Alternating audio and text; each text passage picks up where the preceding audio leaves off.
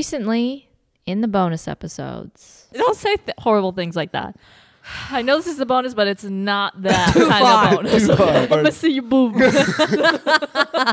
don't want to see one boob, so I want to see two boobs. I need to hear about your experience because number one, I was shocked that you did a drug. If something happens to me in my sleep tonight, you're going to regret not giving me a kiss. PSA: No one try mushrooms. I would do them again. when they sing it slow. oh, wow. You got really sexy really fast. You could tell everyone was like in line doing cocaine in the bathroom, and I was like, I picked the wrong drug. you just have the perfect butt.